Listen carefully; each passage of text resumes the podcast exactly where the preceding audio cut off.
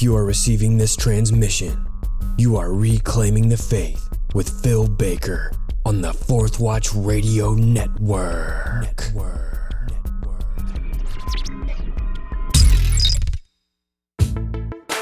Welcome to Reclaiming the Faith, a podcast with a mission to reveal what the earliest Christians believed about the core issues facing us today.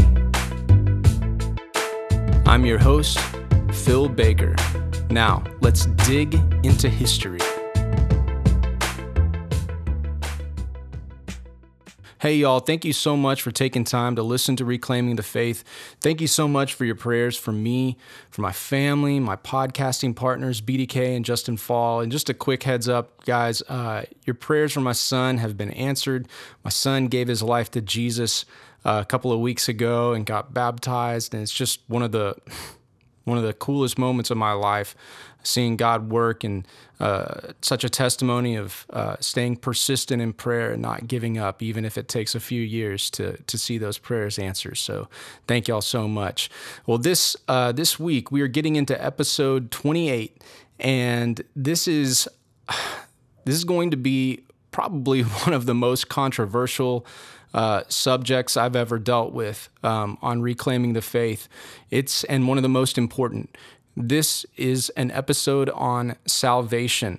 This is an episode about the security of our salvation.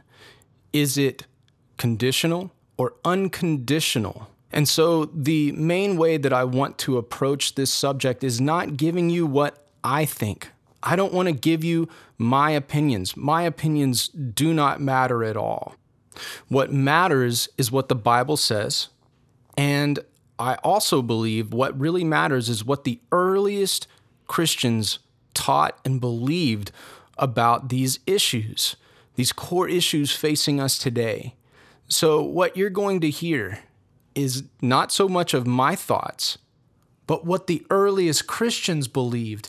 And the way I'm going to do that is by giving you an audio version of chapter six of my book, New Wineskins and the Simple Words of Christ. And this chapter deals specifically with the issue of salvation. But I do want to give you a little bit of a spoiler. Um, just to clarify right from the top, I do not believe that people can lose their salvation like they would lose their car keys. I definitely believe that believers in Jesus Christ have security in their salvation. So let me get that out right from the top so that there's no confusion here. Okay?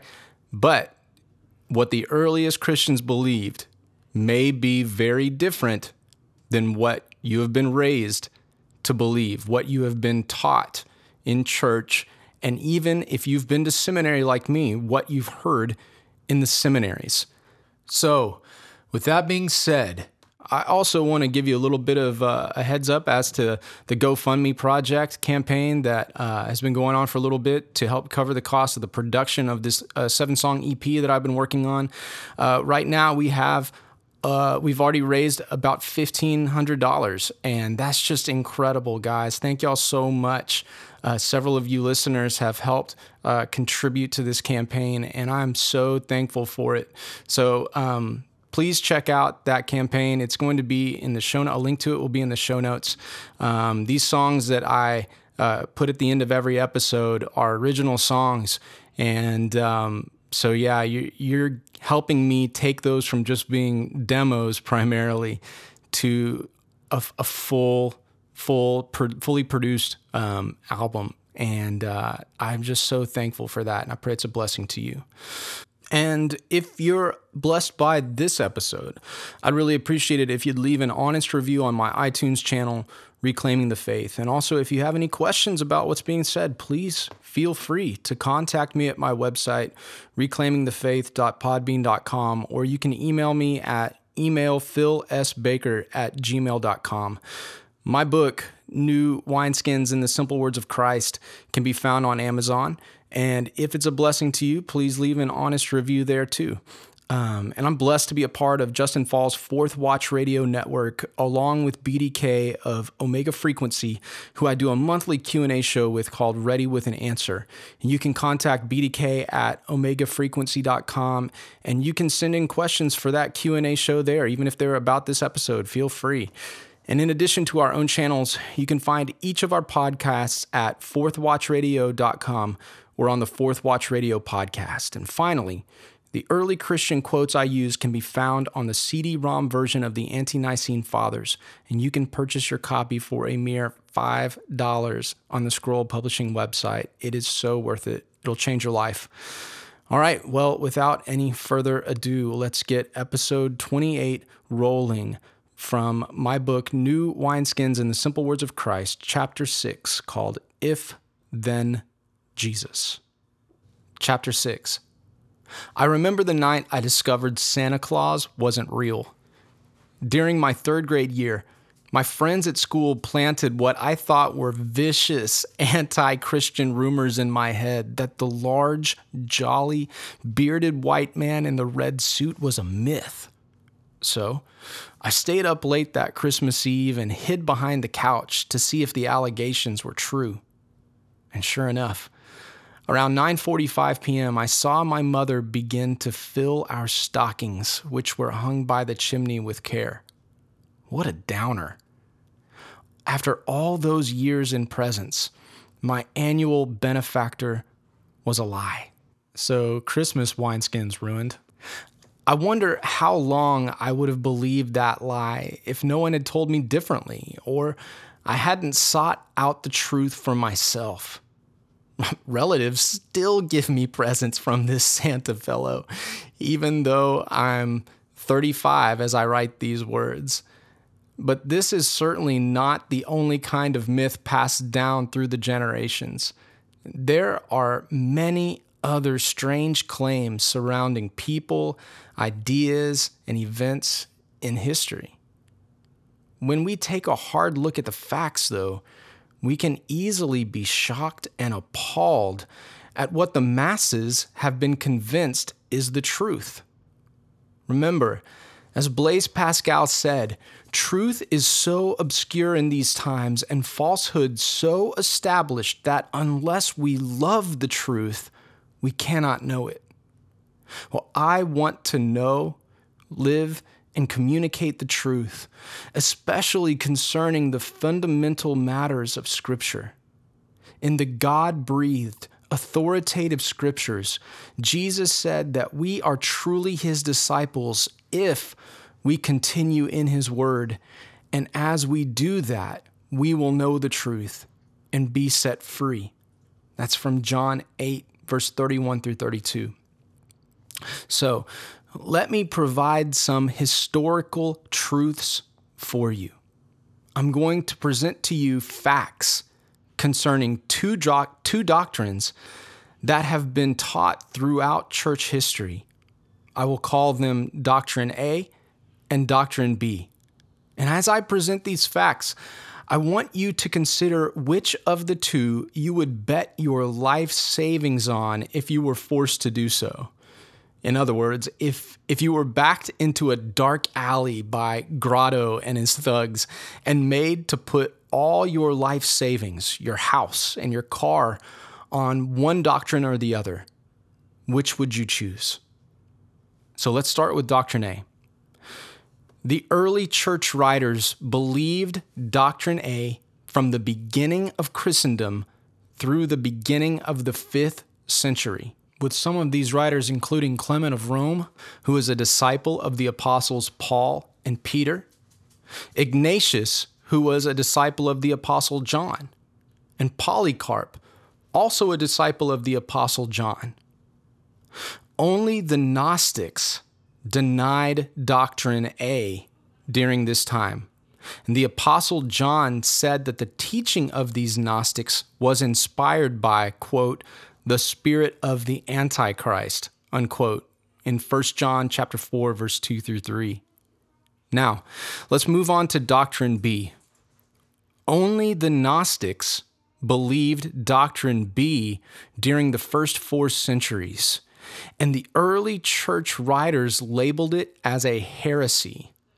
The doctrine first gained acceptance in the church due to the writings of the 5th century theologian St. Augustine, who was born into a Gnostic home and chose to convert to Christianity only after the Emperor Theodosius made Christianity the official religion of the Roman Empire in 380 AD. Doctrine B only began to receive mass appeal in Christendom during the 16th century due to the writings of John Calvin, who frequently leaned on the works of Augustine. Now, based on those facts, if you had to bet your life savings on one of those beliefs, which one would you go all in on? I'm guessing it wouldn't be Doctrine B I was taught this doctrine from childhood through my undergraduate and seminary studies. It is known as the doctrine of unconditional security. That once you are saved, you are always saved, and not even an act of God Himself could jeopardize that security. As a side note, for the first 300 years of Christendom, every Christian who wrote on the subject of God's sovereignty, wrote that God is the ultimate sovereign ruler who has given mankind free will.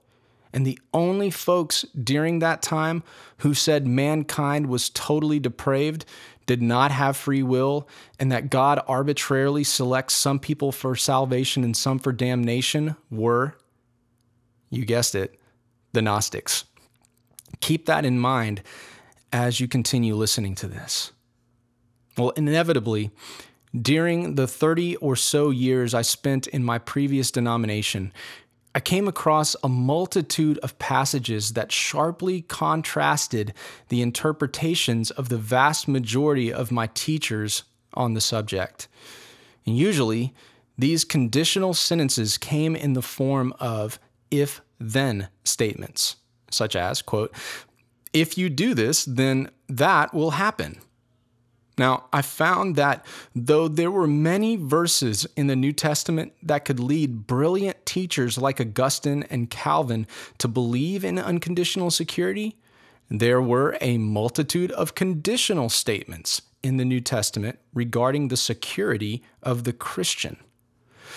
Now, honestly, to think that Christians could lose their salvation was a scary proposition. So, for many years, I simply accepted my spiritual leader's explanations of those conditional passages and put my questions to bed. However, in the spring of 2011, all those questions were forced back to the surface when I, when I began to research the Ante Nicene Christian writings. And it became difficult for me to accept that the apostles John, Peter, and Paul could have been so poor at discipling and communicating the fundamental truths of the faith that their disciples misinterpreted the matter of conditional versus unconditional security. And it was equally concerning for me to realize that if my spiritual leaders were right in their interpretations, it meant the Gnostics had interpreted the scripture correctly, and all the Christians of the known world were not teaching orthodoxy for the first 300 years of our faith.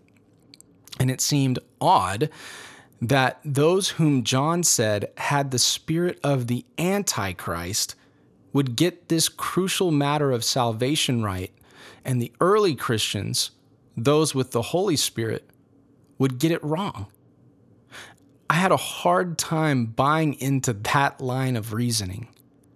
So, what I want to do now is take a look at some of those early Christian writings. First, this is Clement of Rome, a disciple of both Paul and Peter, written about in Philippians chapter 4. He's writing in around 95 96 AD. He says this The Lord made it plain that while he never forsakes those who place their hopes in him, he visits pains and penalties on the rebellious. And as a sign of this, Lot's wife, who had accompanied him in his flight, but later changed her mind and fell out with him, was turned into a pillar of salt to this day.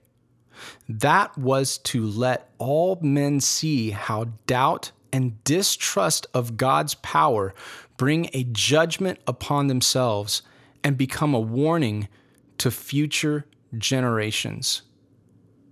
This is Ignatius now. He was a disciple of John, and he wrote this around 105 AD. He said, A tree is made manifest by its fruit. So, those who profess themselves to be Christians will be recognized by their conduct.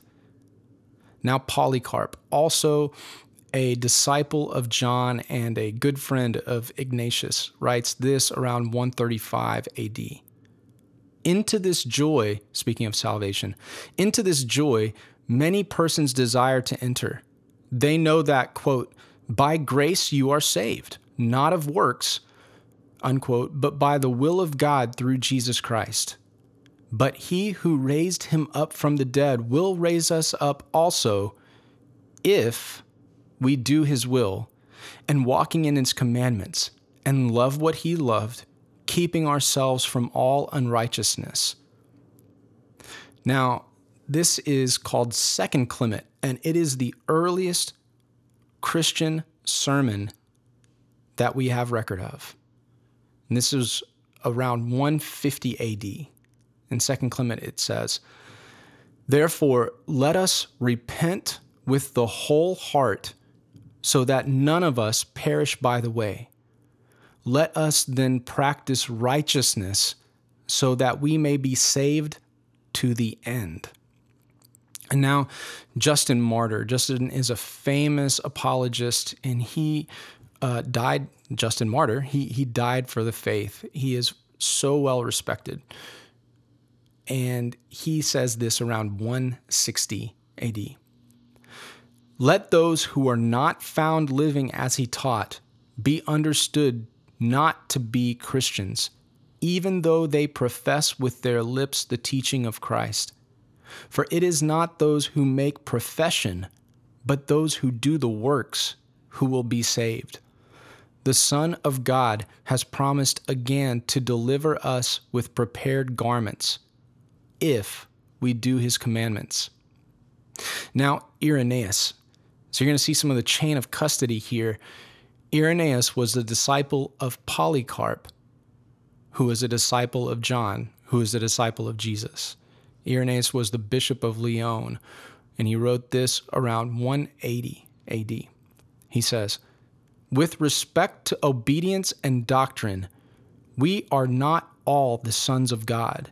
Rather, it is only those who truly believe in him and do his will those who do not obey him, being disinherited by him, have ceased to be his sons.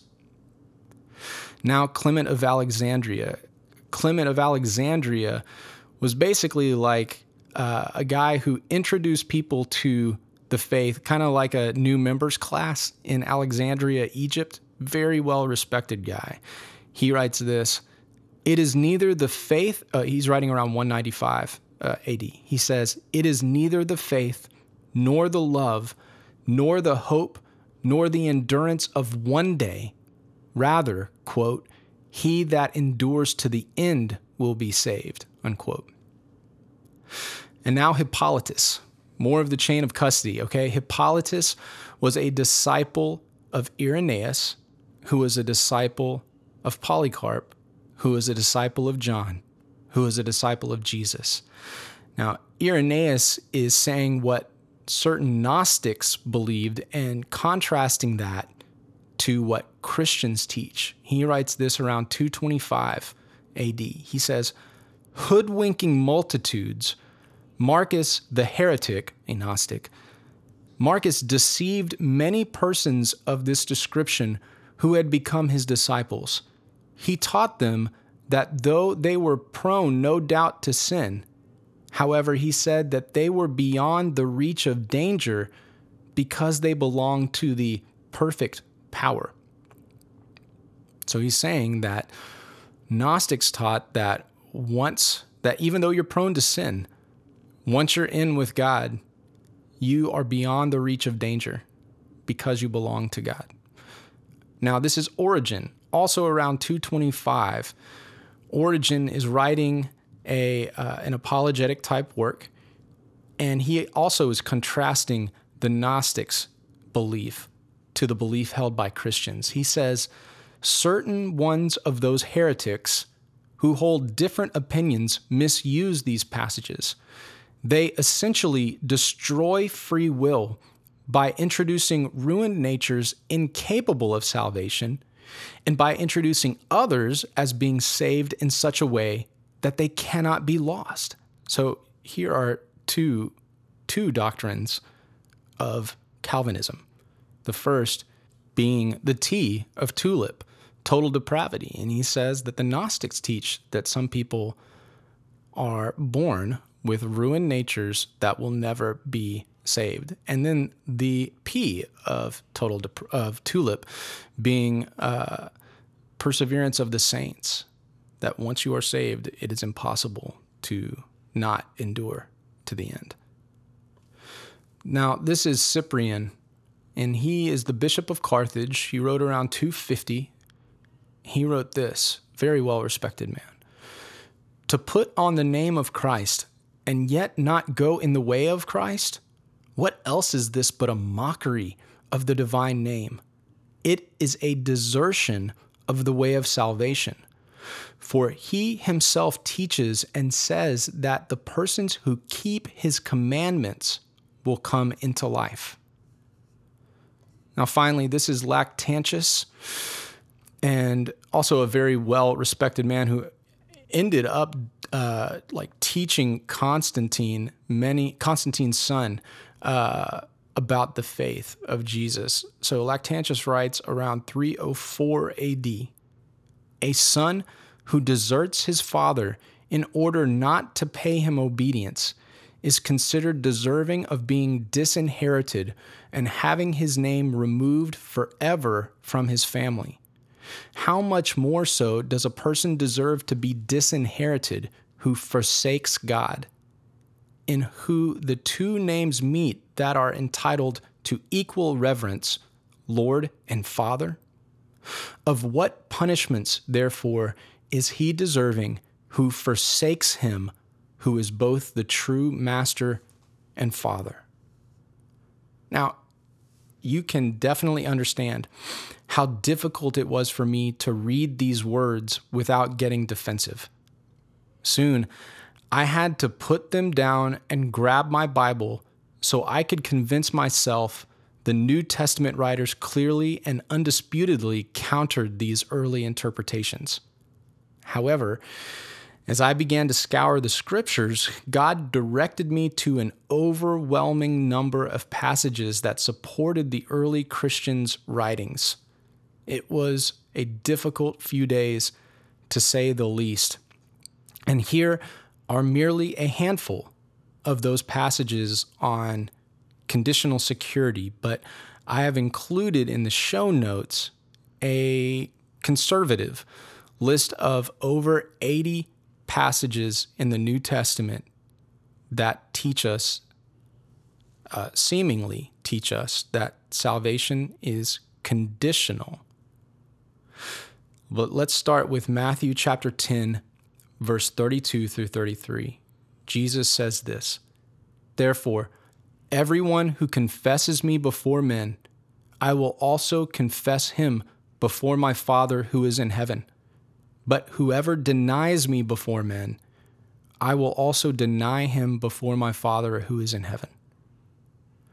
Now, Jesus again in Mark chapter 13, verse 13, he says to his disciples, You will be hated by all because of my name, but the one who endures to the end, he will be saved. Now, in John chapter 15, verse 4 through 10, Jesus says to his disciples, Abide in me, and I in you.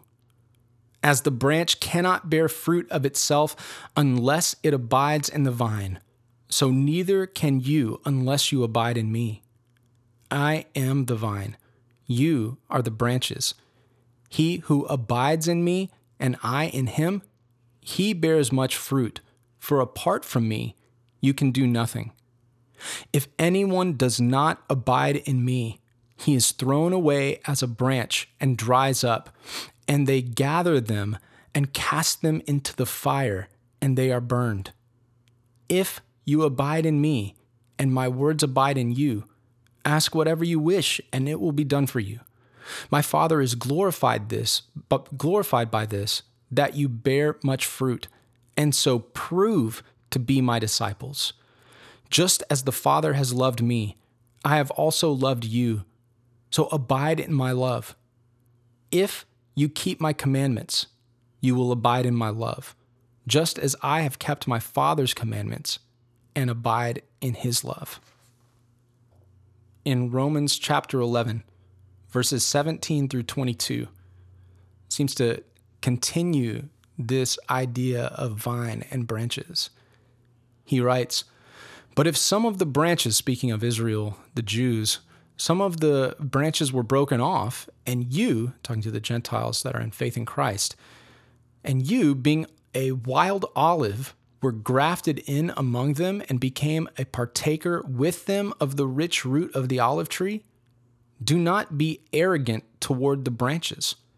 But if you are arrogant, remember that it is not you who supports the root, but the root supports you.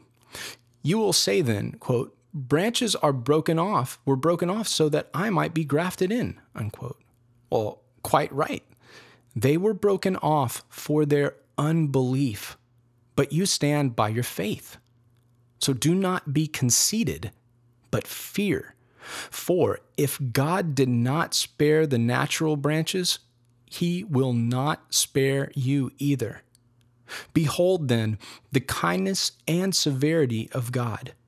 To those who fell, severity, but to you, God's kindness, if you continue in his kindness. Otherwise, you will also be cut off. Again, Paul, in Colossians chapter 1, verse 21 through 23, he writes to Christians, And although you were formerly alienated and hostile in mind, engaged in evil deeds, yet he has now reconciled you in his fleshly body through death in order to present you before him holy and blameless and beyond reproach, if indeed you continue in the faith firmly established and steadfast, and not moved away from the hope of the gospel that you have heard, which was proclaimed in all creation under heaven, and of which I, Paul, was made a minister. Now, I want to bring you to perhaps one of the uh, most difficult to hear passages for ministers of the gospel. This is in 1 Timothy chapter 3, and Paul is writing about what constitutes an elder that is acceptable for church leadership. This is chapter 3 of 1 Timothy, verses 6 through 7. Paul says that an elder must not be a new convert so that he will not become conceited and fall into the condemnation incurred by the devil. And he must have a good reputation with those outside the church so that he will not fall into reproach and the snare of the devil. Here, Paul just said that an elder can fall into the same condemnation incurred by the devil. And what is that condemnation? Well, Revelation tells us that hell, the lake of fire, was created for the devil and his angels. Okay, moving on to Hebrews chapter 3, verses 12 through 19.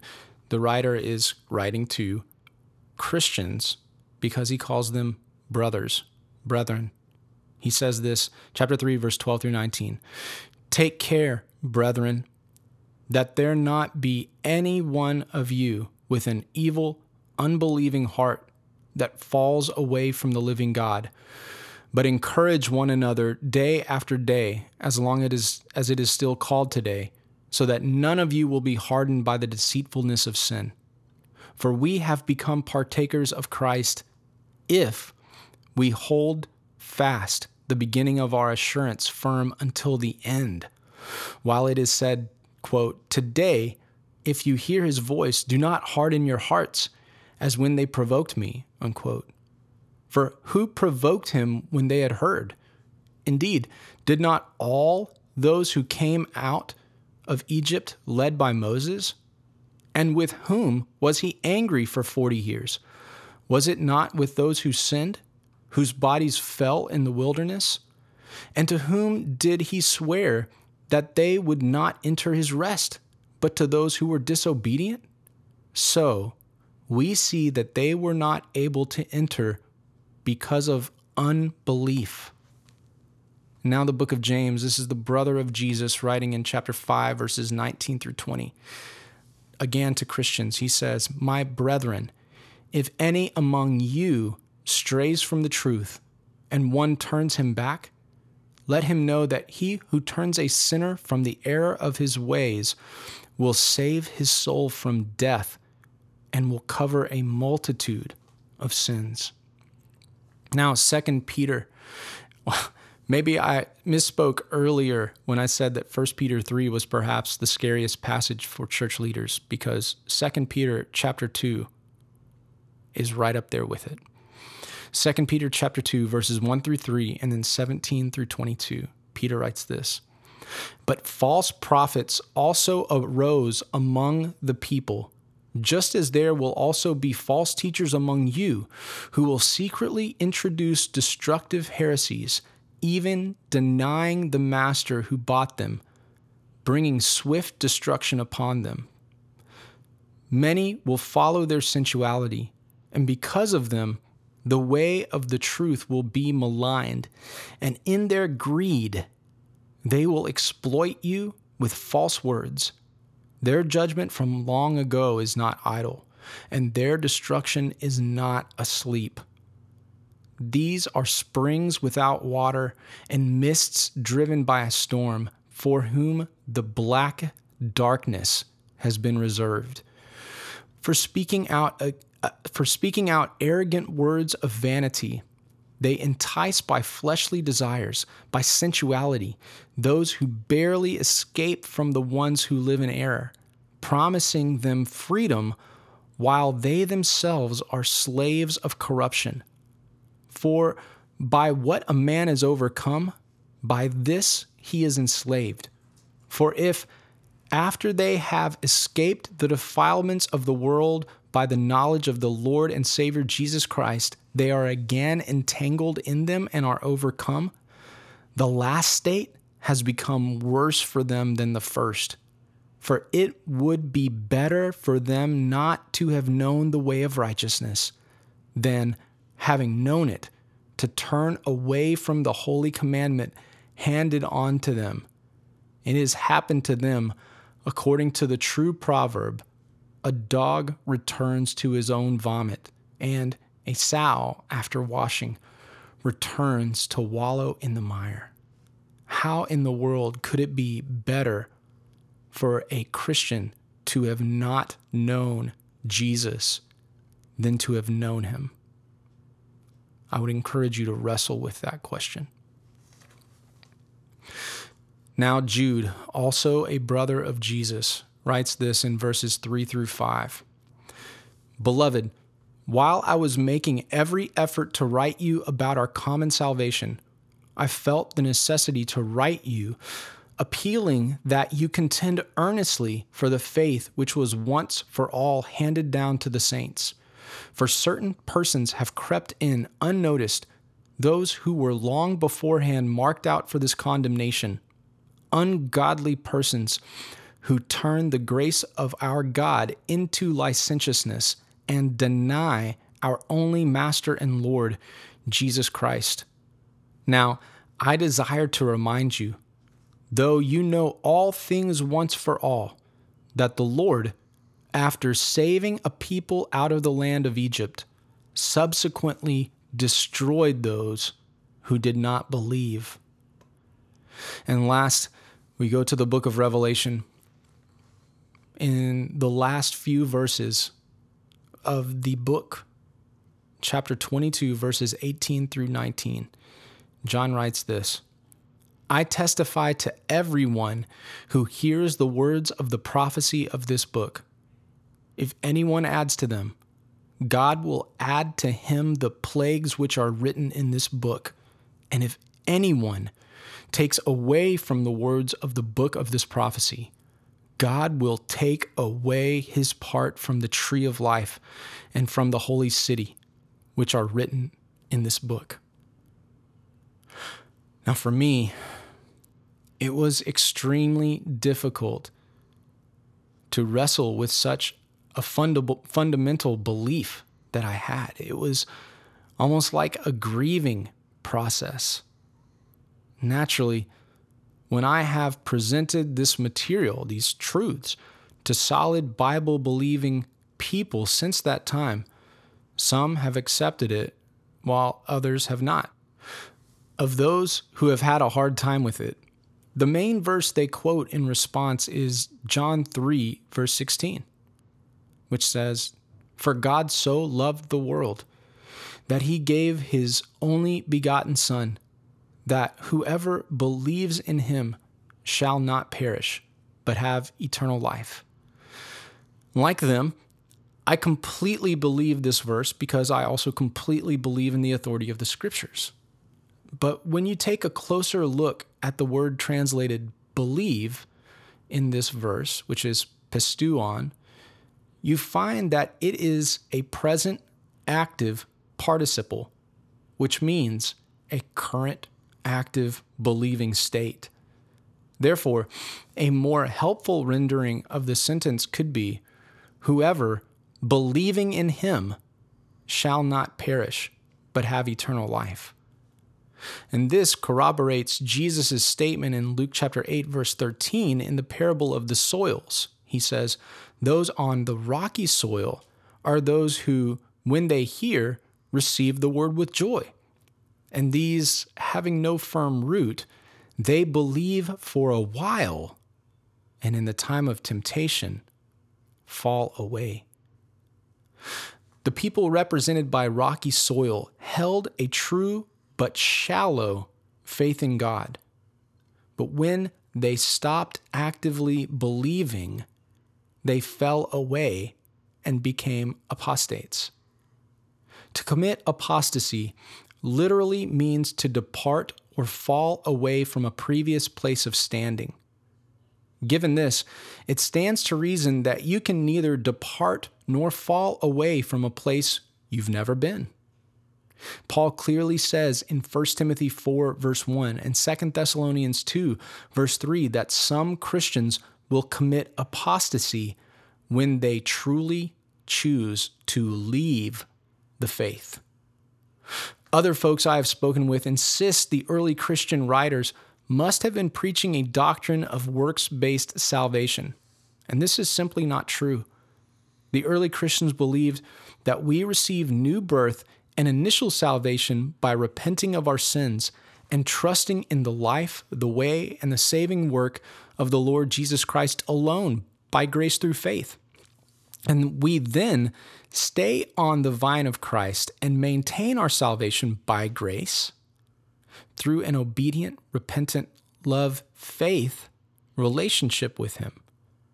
Active believers in Christ then have security of their salvation. 2 Peter chapter 1 verses 1 through 11 summarizes how these beliefs can be understood as salvation by grace through faith. Peter writes this Simon Peter, a bondservant and apostle of Christ Jesus, to those who have received a faith of the same kind as ours, by the righteousness of our God and Savior Jesus Christ. Grace and peace be multiplied to you in the knowledge of God and of Jesus our Lord, seeing that his divine power has granted to us everything pertaining to life and godliness through the true knowledge of Him who called us by His own glory and excellence. For by these He has granted to us His precious and magnificent promises, so that by them you may become partakers of the divine nature, having escaped the corruption that is in this world by lust. Now, for this very reason also, applying all diligence, in your faith, supply moral excellence. In your moral excellence, supply knowledge. In your knowledge, self control. And in your self control, perseverance. And in your perseverance, godliness. And in your godliness, brotherly kindness. And in your brotherly kindness, love. For if these qualities are yours and are increasing, they render you neither useless nor unfruitful in the true knowledge of our Lord Jesus Christ. For he who lacks these qualities is blind or short sighted, having, having forgotten his purification from his former sins. Therefore, brethren, be all the more diligent to make certain about his calling and choosing you. For as long as you practice these things, you will never stumble. For in this way, the entrance into the eternal kingdom of our Lord and Savior Jesus Christ will be abundantly supplied to you. So, Peter informs us that salvation and security will never be Jesus plus something else. It is always by grace through faith in Him alone. Jesus' grace gives us the ability to grow in His likeness, to repent, to forgive, to love, to serve others, to humble ourselves, to walk with the Spirit, and to endure to the end. It is His grace that lovingly gives us the ability to make the choice to either accept the promptings of His Spirit, believe in Him, and rely on His abundant provision of grace, or to continually reject Him and fall away in unbelief. Now, the early Christians held a childlike faith in their reading and love driven application of the scriptures. So they did not live in uncertainty and fear of losing their salvation. In many ways, it's similar to the way healthy married couples don't live in uncertainty and fear of getting a divorce. It's quite interesting then that Paul says in Ephesians 5, verse 21 through 32, that God created marriage to demonstrate the gospel to the world. That's why it was created. Paul states that from the beginning, God designed marriage to be one man and one woman together forever. Now, Jesus affirmed these same words and preached against divorce throughout his ministry. However, he did give one, and only one, reason why divorce is acceptable in God's eyes marital unfaithfulness. I encourage you to take a moment and read Matthew 19, verses 1 through 9. If you're listening to this, please pause it and read that scripture now. To Jesus, marriage was to be the most secure and binding of all human relationships. Yet, not even marriage was an unconditional covenant. And this analogy of marriage helps us understand Paul's words in 2 Timothy verses or chapter 2 verses 11 through 13. He says, "It is a trustworthy statement, for if we died with him, he will also live we will also live with him. If we endure, we will also reign with him. If we deny him, he will also deny us. If we are faithless, he remains faithful, for he cannot deny himself. Basically, God will never be the adulterer in the relationship, for if he sinned, the world would end. But he will let us disown him in unbelief. So, to kind of start bringing this to a conclusion, I want to talk a little bit about the tension between works or the connection between works and belief. because the early Christians believed that we could give away basically our salvation, but it wasn't through works, it was through belief. You see, as the writer of Hebrews says, sin hardens our heart. And the more we sin, the more distant we feel from God. So it is not just some sin that will make us lose our salvation. No, it is continued unrepentant sin that hardens our heart and deceives us and encourages us into idolatry, into a rejection of the truth, into a state of unbelief. And that is divorce. That is spiritual divorce. I want to encourage you also, if you are listening to this, to check out some show notes that I have uh, with a link to a uh, podcast that Dr. Michael Heiser did on the issue of Hebrews 3 unbelief and salvation. Dr. Michael Heiser is the academic editor for Logos Bible Software. So, and he's a PhD professor, written many books, and I really want to encourage you to hear another academic approach to this issue. So, where does that leave us? It leaves us with a choice similar to the one Pascal put before many folks in his day. He basically said that if there is no God, then we do not stand to lose anything but a small amount of fun for upholding a strict moral standard. However, if there is a God, we stand to gain everything if we adhere to his revelation, and we stand to lose everything if we behave otherwise. To put it another way, if we lead our lives believing our faithfulness to Jesus and his teaching affects our eternal destiny, and we find out our actions didn't matter in the end, we'll probably have helped a lot more people than we would have otherwise. However, if we lead our lives believing our faithfulness to Jesus and his teachings on being born again do not have any bearing on, on our eternal destiny, and we find out that it mattered tremendously, we will be in a lot of trouble. Now, I don't claim to have a corner on the truth. I'm quite fallible. Just, uh, just ask my wife. However, I do believe and claim that the scriptures have the corner on the truth and that Jesus is the truth. So when I read in Matthew 28 18 through 20 that before Jesus ascended into heaven, he told his disciples to make disciples of all people groups, baptizing them and teaching them to obey everything he commanded them during his ministry. Well, I believe that means everything. What Jesus says in the Great Commission is so plain that it takes an elementary school education to understand and a seminary degree to confuse. Jesus actually expects his followers to obey all of his commands because that's what followers of Jesus do.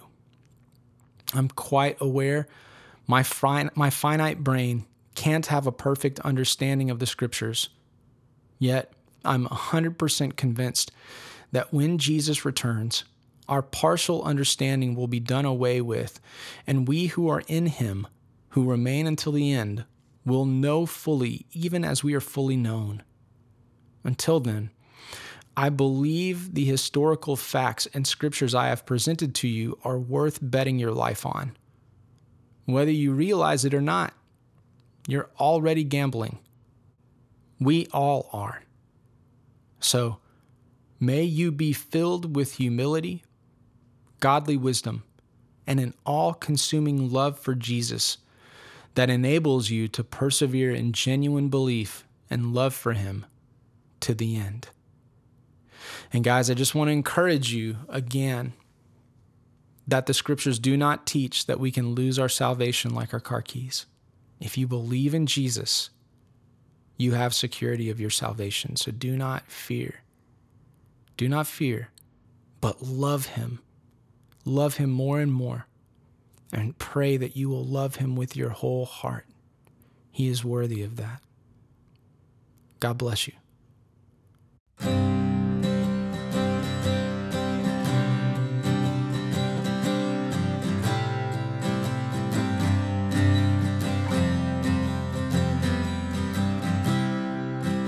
I've been a coward and I've been a fool. I've been a liar, a hypocrite too. You've never wavered. You've never moved when I get unstable. I hang on to you, but always know I am